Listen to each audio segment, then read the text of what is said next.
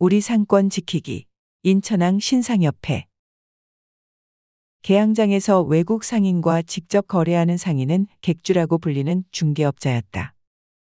객주는 주로 물자의 집산지에서 도매상을 경영하면서 숙박과 창고 및 대금업 등을 겸했던 상인으로 조선 후기 이래 상품 유통을 담당하던 주체였다.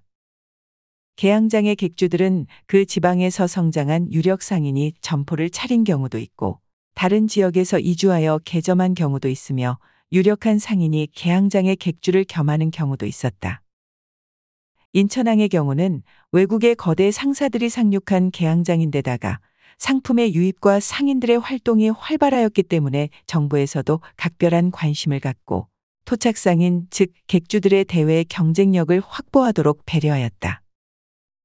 인천항의 객주들이 만든 최초의 조직적인 모임은 인천객주회로서 1885년 조직된 이회는 외국 상인, 특히 자본과 수송에 있어서 본국의 지원을 받고 있는 일본 상인들의 경제 침투에 맞서서 조직된 단체였다. 그렇지만 이 단체를 구성하고 있는 객주들은 근대적인 의미에서의 자본을 갖지 못하였고 거의 반관 반민적인 성격을 갖고 있었으며 종래의 전통 상인 단체와는 다른 모습을 보였지만 조직이나 기능에 있어 아직 근대적 상인단체의 체제를 갖추지는 못한 상황이었다. 인천항 신상협회는 1897년 1월 인천에서 설립된 한국 최초의 객주단체였다. 서상집 서상빈 박명규 등이 발기인이 되고 50여 명의 인천항 객주가 참여하여 결성된 이 단체는 장정을 갖춘 근대적인 상인단체로서 인천 지역의 관료 및 명사들이 고루 참여하였다.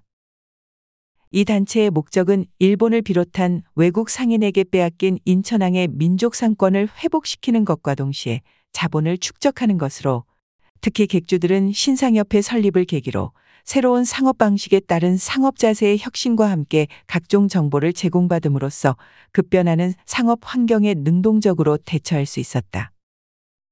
이 신상협회의 창립에 대하여 정부의 비서 원승인 서병선은 우리나라는 오래전부터 선비를 귀하게 여기고 상인을 천시하는 풍조가 있어 상업에 힘쓰는 자가 없었다. 지금까지 수년이 흘렀지만 시료를 거두지 못하니 애석한 일이 아닐 수 없다. 번양 2년 서상 집군이 이를 안타까이 여겨 그 제도는 범여의 고사를 따르고 신뢰는 서양이 조합을 본떠 회사를 조직하니 진신과 민상이 연합하여 규모를 일신하고 상권을 주장함으로써 외국인에게 사기당하지 않고 그들의 독점에 의해 이익을 잃지 않도록 하고자 한다. 이렇게 하면 사람들이 모두 이익을 얻게 되며 나라인들 어찌 부유해지지 않겠는가. 이는 신상협회가 단순한 상인의 모임이 아니라 인천의 외국 상인과의 대결적 의도를 지닌 단체라는 것을 확인해 주고 있다.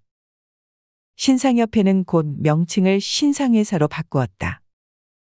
신상협회가 창립 발전하자 일본 상인들은 인천 미두치인소를 설립하여 미국 수출에 대한 독점적 지위를 유지하고자 하였고 또한 1908년에는 인천 곡물협회를 설립하여 신상협회와 대립하였다.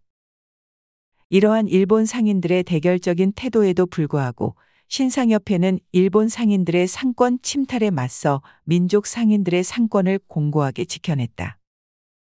그리고 학교를 설립하거나 지방의 교육기관을 지원하는 등 애국단체로서의 역할뿐만 아니라 국권 회복운동에도 앞장서고 있었다. 그러나 1910년 3월 민족계 상인단체 말살 정책에 따라 인천항 신상협회는 해산명령을 받기에 이르렀던 것이다.